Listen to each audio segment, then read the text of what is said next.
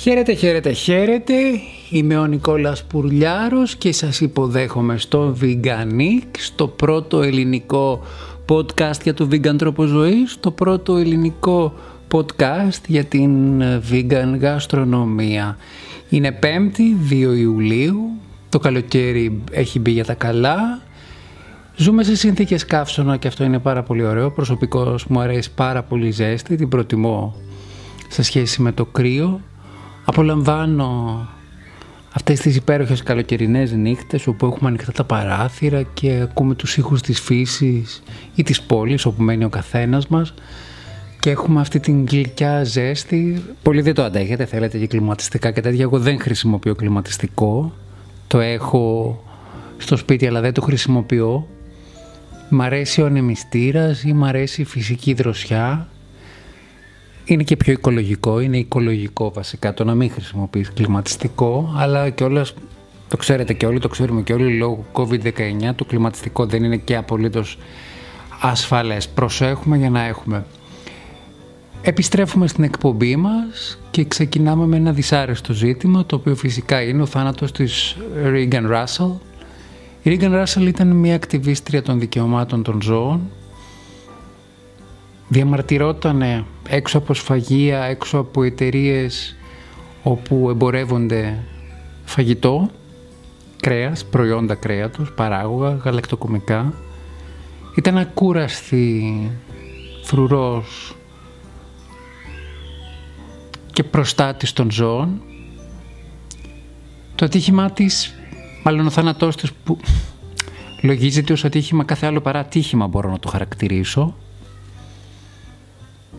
η Ρίγκαν ήταν έξω από ένα... Η Ρίγκαν Ράσελ, να το λέμε σωστά. Έξω από ένα σφαγείο όπου θα οδηγούνταν κάποια χείρη, κάποια γουρούνια και διαμαρτυρόταν για αυτά τα δυσμυρατό, τα ζώα. Και ένας από τους εργάτες μεταφορείς με το φορτηγό τη χτύπησε. Και πέθανε.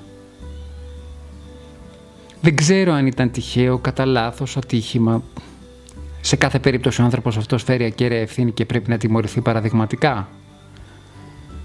Θα πρέπει νομίζω στον Καναδά να διερευνηθεί αν ήταν πραγματικά ένα έγκλημα μίσους.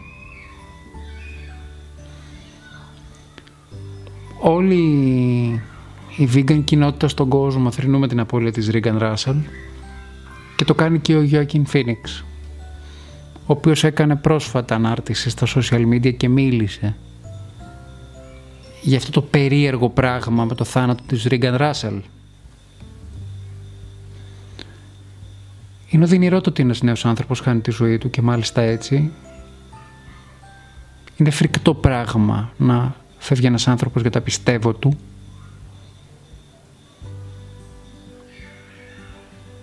Σε κάθε περίπτωση οι αγώνες της Ρίγκαν Ράσελ είναι εδώ. Η παρακαταθήκη της είναι εδώ συνεχιστές πρέπει να υπάρξουμε όλοι. Γιατί αγαπάμε τον εαυτό μας, αγαπάμε τους άλλους γύρους μας, αγαπάμε τη χώρα μας, αγαπάμε τις κοινωνίες μας, αγαπάμε τις άλλες χώρες, αγαπάμε τον πλανήτη που είναι το κοινό μας σπίτι. Και πρέπει να θυμόμαστε ότι κανείς δεν μας έχει δώσει θεόθεν θέσφατη εξουσία να αποφασίζουμε για την τύχη και τη ζωή των άλλων όντων πάνω στον πλανήτη. Ας το σκεφτούμε και ας το αναλογιστούμε λίγο αυτό.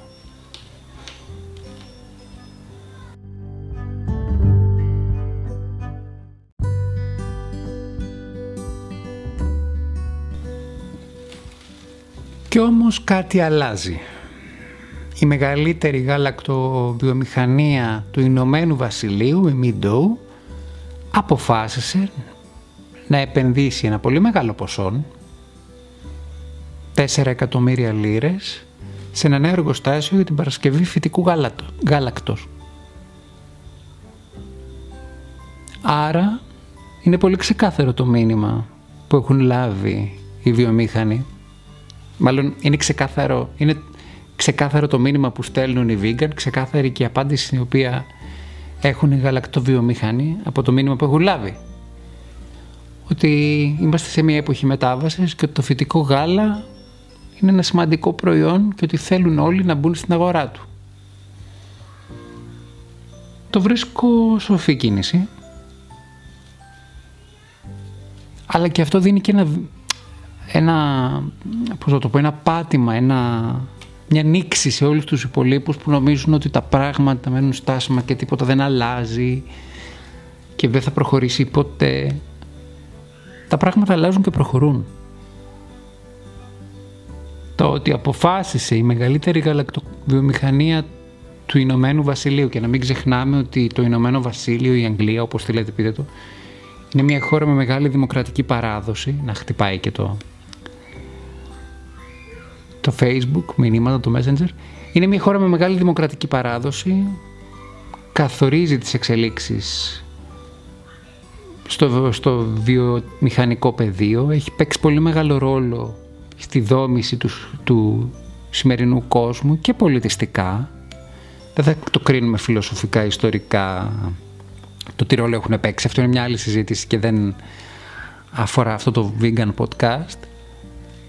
Το γεγονός ότι οι Βρετανοί αντιλαμβάνονται το τι γίνεται και προσαρμόζονται είναι πάρα μα πάρα μα πάρα πολύ σημαντικό. Vegan γάλα λοιπόν σε νέα διάσταση, με νέα επένδυση στη Μεγάλη Βρετανία.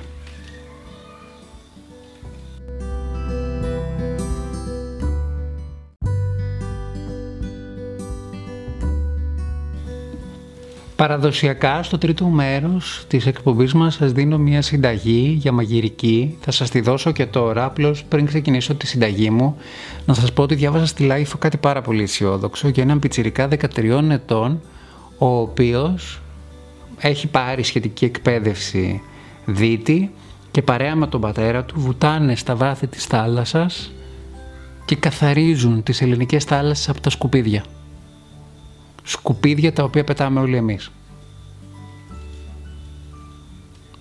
Αυτό λοιπόν είναι κάτι πάρα πάρα πολύ αισιόδοξο. Και έχω να σας προτείνω το εξής. Να το κάνετε κι εσείς. Θέλω να πω μπορεί να μην βουτάτε στη θάλασσα μέσα, υποθαλάσσια, με μπουκάλες και αυτά. Βγαίνετε όμως μια βόλτα. Κάνετε τζόκιν έξω όπως κάνω εγώ. Εγώ ό,τι δω έξω από ανακυκλώσιμο υλικό το μαζεύω και τα πηγαίνω σε κάτω ανακύκλωσης. Έχω μαζί μου και το απολυμαντικό μου μετά, καθαρίζω τα χέρια μου και συνεχίζω. Αν κάθε φορά που ήμασταν έξω μαζεύαμε ένα σκουπίδι από αυτά τα οποία μπορούν να ανακυκλωθούν, θα είχαμε μια πολύ καθαρότερη χώρα και θα είχαμε και μια πολύ καθαρότερη, ε, έναν, έναν καθαρότερο πλανήτη.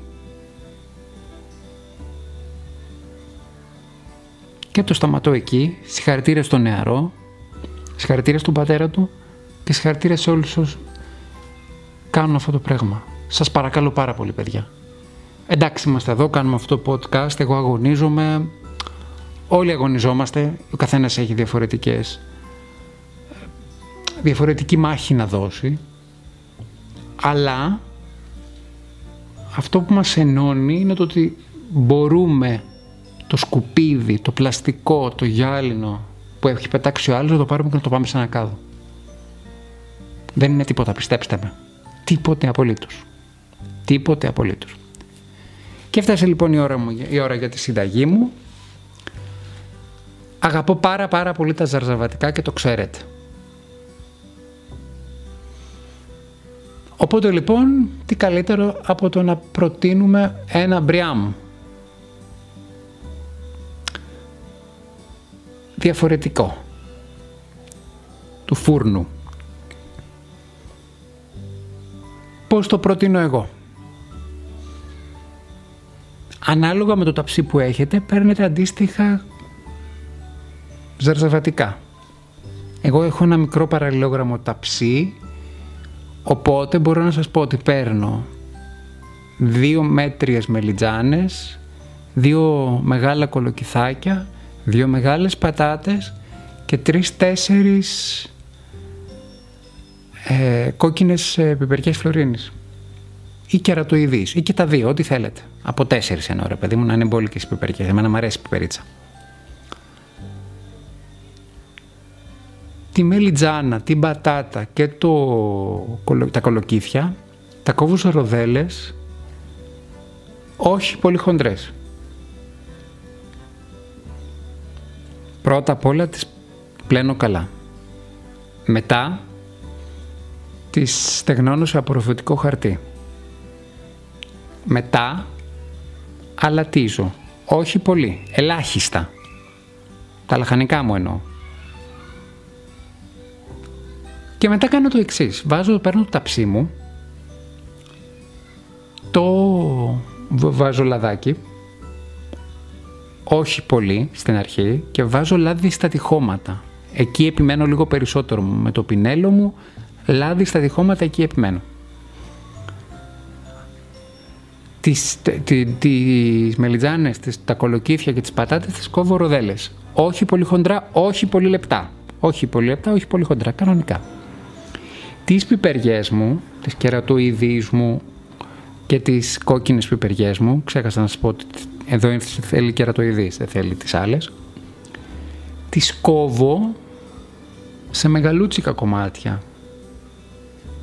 Ας πούμε τις κόβω στα τρία και τις κόβω και στη μέση. Ξεκινάω και βάζω τις πιπεριές μου γύρω γύρω από το ταψί μου, στα τυχώματα. Σαν να τις κολλάω.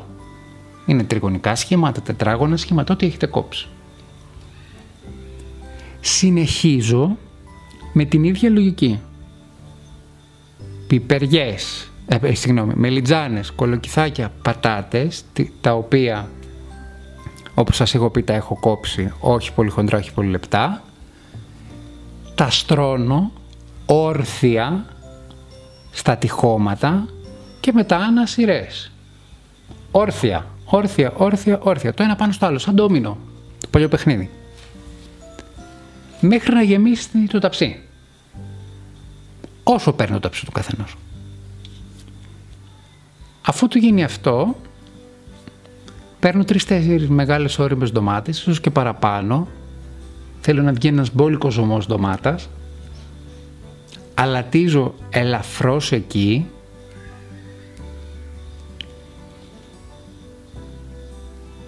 Και αυτό το χυμό ντομάτας τον ρίχνω μέσα στο ταψί με τα ζαρζαβατικά μου.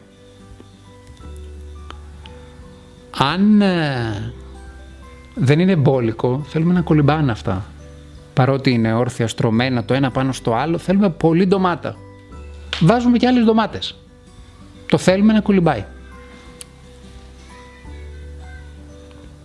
Αφού του κολυμπήσει, προσθέτουμε λίγο αλατάκι, προς Θεού μη σας για το φαγητό αλμυρό. Είναι προτιμότερο να είναι ανάλατο και να προσθέσετε μετά παρά να σας βγει αλμυρό καθώς το ετοιμάζετε. Αφού λοιπόν είναι έτσι, ξέχασα να σας πω, είδες να πω πω, ότι πέρα από τα ζαρζαβατικά μου, εγώ παίρνω και κρεμμύδι κόκκινο, το οποίο το κόβω σε ροδέλες και το στρώνω και αυτό μαζί με τα ζαρζαβατικά μου. Δηλαδή, κολοκύθι, πιπεριά, μελιτζάνα, πατάτα και κρεμμύδι. Και τα στρώνουμε όρθια. Ήμουν λοιπόν στη φάση όπου σας έχω, έχουμε βάλει όλη το χυμό ντομάτας. Προσθέτουμε προσεκτικά αλατάκι. Και αφότου έχουμε δει ότι έχει κολυμπάνα τα λαχανικά μας έχουν μπόλικη ντομάτα και αυτά έχουμε βάλει το εξτρά, ε, έχουμε βάλει λίγο αλατάκι, βάζουμε λίγο ακόμα λάδι. Αλλά να πάει παντού και στο τέλος από πάνω βάζουμε κρεμόδες κίτρινο vegan τυρί. Να πάει παντού, μπόλικο, όσο να κατακτήσει τα λαχανικά μου.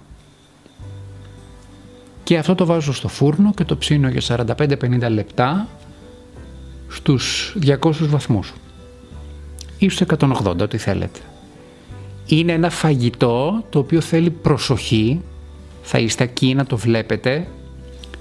Τα λαχανικά μου πρέπει να μαραθούν σωστά, να ομογενοποιηθούν οι γεύσεις, η σάλτσα μου πρέπει να μελώσει, να έρθει να δέσει που λέμε Δεν πρέπει να γίνει πολύ αλατισμένο και πρέπει να ξεραθεί και το τυράκι. Διότι μετά, όταν το φάω, θα το σερβίρω με κουτάλι, πρέπει να νιώθω αυτή την πανδεσία των γεύσεων. Μυστικό, αν μπορείτε. Κάντε το τη μία μέρα, αφήστε το στο ψυγείο, ένα βράδυ και φάτε το την επομένη.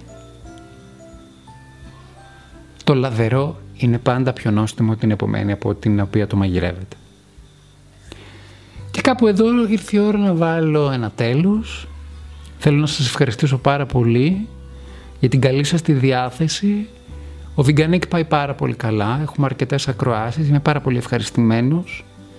Μακάρι να συνεχίσουμε έτσι.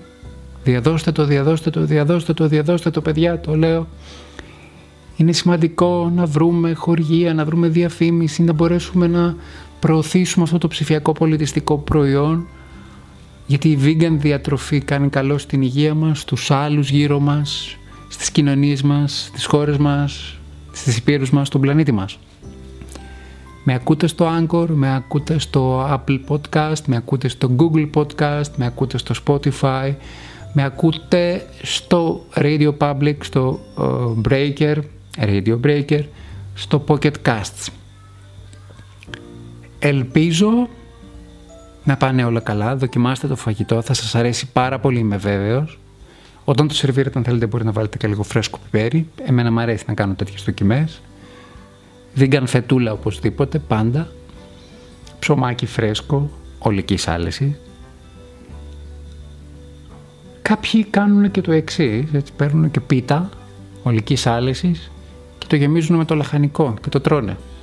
Με όλα αυτά που φτιάξαμε. Τον μπριάμ μέσα σε πίτα. Για σκεφτείτε την νόστιμο που θα είναι. Σας ευχαριστώ πάρα πολύ. Μακρηγόρησα λίγο, αλλά δεν πειράζει. Σας φιλώ, σας χαιρετώ. Τα λέμε σε δύο μέρες. Ε, πρέπει να σας δώσω γλυκάκι. Έτσι δεν είναι; Σας ευχαριστώ πάρα πάρα πολύ. Νικόλας Πουρλιάρος, ο Veganic, το πρώτο vegan podcast στα ελληνικά για τη vegan πράγματα, όμορφα πράγματα.